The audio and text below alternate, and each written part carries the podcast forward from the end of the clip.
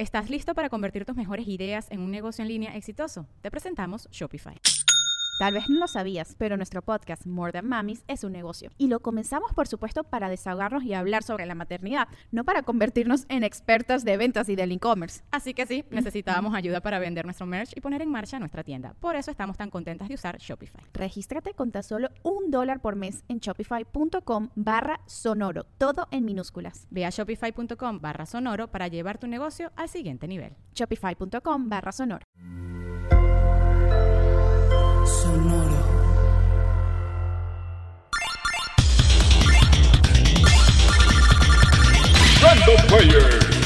El archivo histórico y cultural del gamer.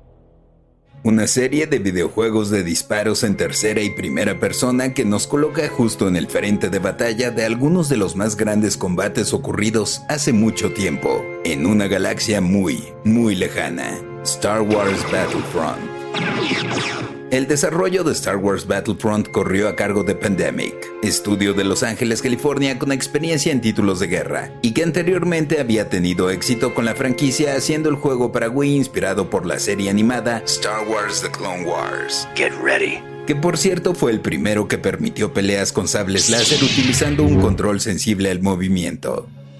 En 2002, Luego de que a Greg Burroth se le ocurriera hacer un juego con capacidades multijugador ubicado en el universo creado por George Lucas, se empezó a trabajar en Battlefront, tomando como inspiración Battlefield 1942 y ocurriendo entre los eventos de la trilogía original y las precuelas, aunque como todavía no salía el episodio 3 no fue incluido. Fue una tarea ardua ya que se modelaron personajes, armas y escenarios fieles a lo visto en las cintas. Y además de utilizar elementos de estas como clips de video y efectos de sonido, se tuvo que crear material original, incluyendo diálogos grabados por el reparto, como el actor neozelandés Temuera Morrison, quien había interpretado a Jango Fett en episodio 2, y en quien se basaron para hacer al ejército de clones. Don't move, Jedi. Star Wars Battlefront tendría tres modos principales de juego en solitario, campaña, conquista galáctica y acción instantánea, el primero en orden cronológico, el segundo combinando elementos de estrategia y el tercero participando en batallas por separado, todo permitiendo combates en los que avanzabas asegurando puntos a través de 15 entornos de 10 diferentes planetas, incluyendo Kashyyyk. Geonosis, Endor, Hoth y Naboo, y ofreciendo la posibilidad de elegir entre 20 tipos de soldado, de un bando u otro, un soldado separatista, un Stormtrooper, un integrante de las fuerzas rebeldes o un Clone Trooper. Incoming! Y no solo eso, podías emplear vehículos como speeder bikes y hasta ATATs, las motos y los pollos, vaya. Y aunque no podías jugar como alguno de los héroes o villanos principales de la saga, también aparecían. Sigue sonando tan increíble como cuando salió, y en consolas era posible jugar con alguien más a pantalla dividida, mientras que en Xbox y PC había multijugador en línea para hasta 64 jugadores.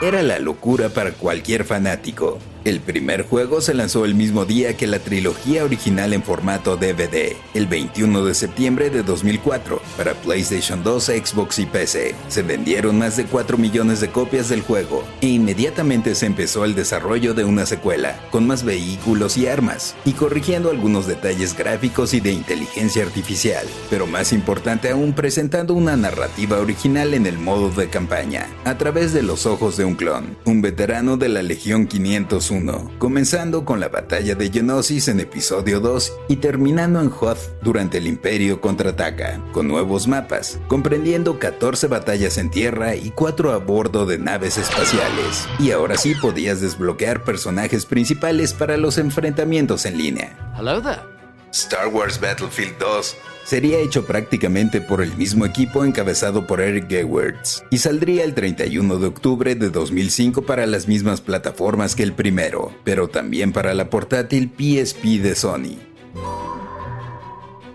cuya versión no tendría la campaña, sino tres modos. En uno estabas a cargo de eliminar a habitantes de un planeta, en otro a oficiales imperiales y el tercero era similar a captura de la bandera. El juego fue también bien recibido y se vendieron más de 6 millones de copias. Luego vendría el Star Wars Battlefront Renegade Squad, para PSP en 2017, que sería desarrollado por Rebellion, debido a su experiencia con la portátil de Sony, y tendría una campaña original en la que, como el título indica, seríamos parte del Escuadrón Renegado, un equipo de élite formado por Han Solo para que lo ayudara en combate. Hey, it's me. Aunque esto al día de hoy está fuera de canon. Y también fuera de canon en portátiles aparecería Star Wars Battlefront Elite Squadron en 2009, que nos pondría en los zapatos de X2, un clon del maestro Jedi Fallon Gray, que enfrentaría a X1, otro clon del mismo maestro pero que se volvió Sith. Para PSP sería desarrollado por Rebellion, mientras que N-Space lo haría para Nintendo 10.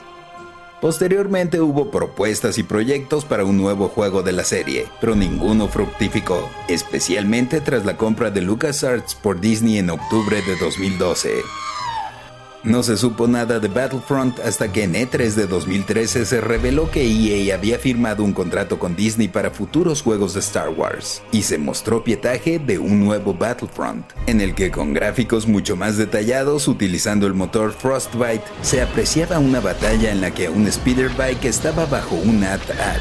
Este sería un reinicio de la serie, llevando por título Star Wars Battlefront corriendo a cargo de DICE su desarrollo, estudio sueco de EA reconocido por su trabajo en Battlefield, por lo que la calidad estaba garantizada. El nuevo Star Wars Battlefront se lanzaría el 17 de noviembre de 2015 para Xbox One, PlayStation 4 y PC, y sería glorioso con múltiples modos en mapas multijugador que soportarían batallas en línea hasta para 40 personas siendo soldados de la Alianza o el Imperio, en Tatooine, Endor, Hoth y Zulust. Estaba increíble, subías de nivel y desbloqueabas personajes y armas, incluyendo a Luke, Darth Vader, Palpatine, Han Solo y otros protagonistas, pero hubieron muchísimas quejas por la falta de una campaña con historia y mayor contenido.